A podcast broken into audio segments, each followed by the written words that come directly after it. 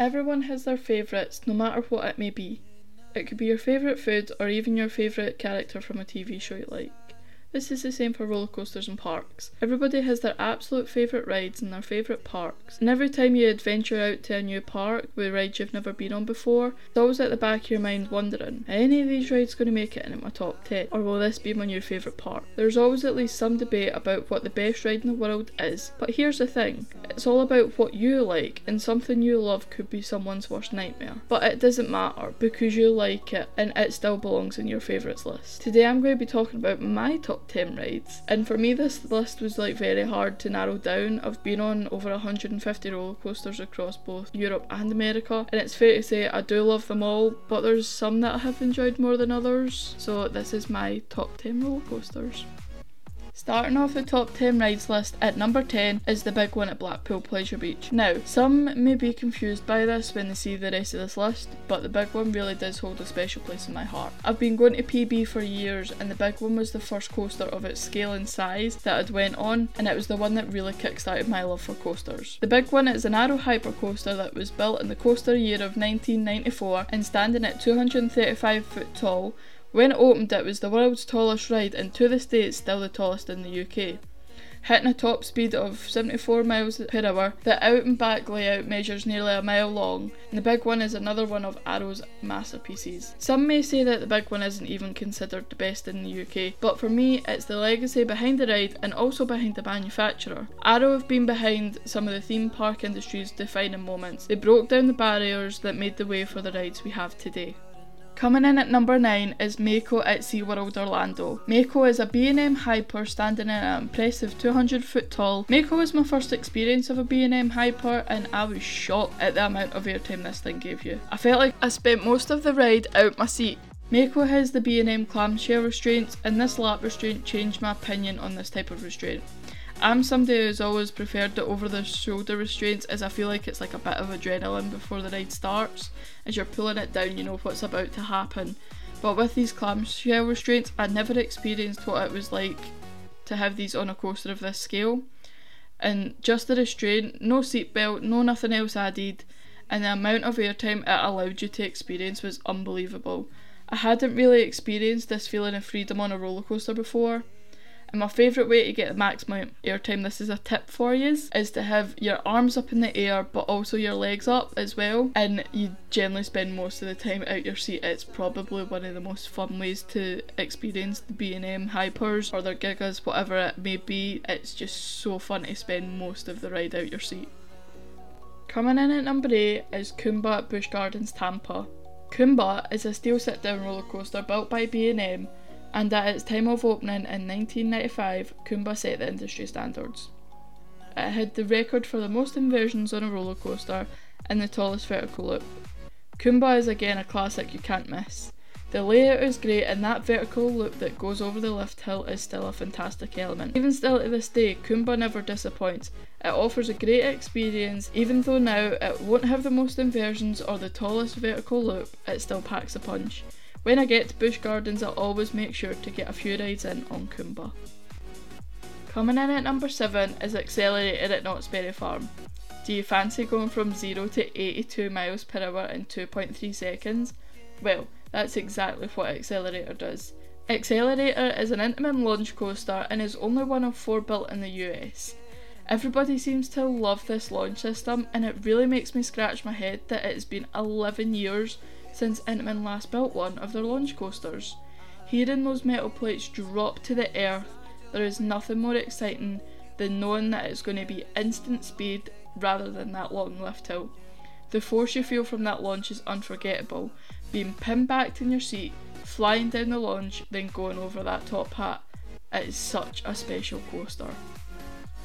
Coming in at number 6 is Tatsu at Six Flags Magic Mountain. Tatsu is a steel flying coaster and it is the tallest and the fastest flying coaster in the world. The cars allow riders to ride in a face down position for the ultimate flying experience. The strong layout is what helps set Tatsu apart from other flyers I've been on. Tatsu also sits high above the ground, making that feeling of flying more realistic. This is one forceful ride. The dive loop on Tatsu is insane and unlike anything else I've experienced. The experience of flying feels surreal and this model definitely is one of my favourites. The adrenaline you feel when the seat puts you in that flying position is unreal. It really makes your dreams of flying come true. Coming in at number 5 is Montu Busch Gardens. This is the best B&M invert I've ever been on and the theming is absolutely stunning. Montu was the first inverted roller coaster to feature 7 inversions and was the first to feature an Immelmann loop. Montu is arguably one of the best B&M inverts out there. It is such a strong layout with all those near miss moments and has fantastic elements as well. And the fact that Montu is such an enjoyable ride that I could re-ride over and over. And despite it opening in 1996, it is still a fantastic ride and will continue to be for many years to come. Coming in at number 4 is Montezuma's Revenge at Knott's Berry Farm, a Schwarzkopf launched shuttle looper that opened in 1978. It was the first slide launched roller coaster in the world and it is the oldest shuttle loop roller coaster still in its original location. It is also the last ride of its kind operating in the United States. Unlike many other looping coasters, Montezuma's Revenge uses conventional lap bars to hold the riders in the seats instead of the modern over the shoulder restraints. It is another classic that I'm happy to have on my credit list. The loop has cool close contact moments with another ride. You can feel the force of that power cabled launch and that it makes an awesome sound as well. The launch system is so rare now, it was a real pleasure to get the chance to ride one of these models. For me, you can't beat a classic. They are the rides that built the foundations for the roller coasters that we have today, and it is a ride that I could happily re-ride over and over. Here are some honourable mentions of some rides that I was debating if they should have been in my top 10 or not. The first one is Nemesis at Alton Towers. Nemesis has unreal theming and is another fantastic B&M invert. It opened in the year of the coasters in 1994. My second one is Dragon Challenge or Dueling Dragons at Universal Studios Orlando. In particular when the coasters used to run the course at the same time, this was awesome. There was so many close contact moments and my favourite being those vertical loops that made you feel like you could kick the train on the other track. It was a shame when they stopped dueling, but safety always comes first, and I was heartbroken when I heard that they were shutting for good. But it does look like they got a good replacement, and I can't wait to ride Hagrid's motorcycle adventure. Lastly, we have Full Throttle at Magic Mountain. The force on that launch is great, and the tall vertical loop straight after is so much fun. Overall, Full Throttle is a solid coaster that gets overlooked at Magic Mountain because their lineup is full of absolutely outstanding rides. Coming in at number 3 is Viper at Six Flags Magic Mountain. You definitely can't beat a classic. Viper is an arrow looper, which is the model that changed the theme park industry and invented the modern inversions. Viper opened in 1990 with 7 inversions and hitting speeds of 70 miles per hour. My favourite element on Viper has to be that back to back vertical loop, it's just a masterpiece. The back row is a little bit on the rough side and may leave you with a couple of bruises, but that front row offers the perfect view of the beautiful arrow track that lays ahead. I have to say, I normally love the back row, but Viper showed me that the front row is also unreal. When I got the chance to ride front row, it was the best experience I'd ever had on any coaster. Viper is the picture perfect coaster and it looks stunning no matter where you stand. Coasters like this are in decline, so the fact I got the chance to experience a classic arrow looper and it definitely earns the spot it's been given. One coaster I always wanted to ride was Vortex at Kings Island, but when I found out it was closing, I started looking for other rides, and as soon as I seen that POV of Viper, I knew it was going straight on the bucket list. And I've been so lucky that I got the chance to add it to my credits list.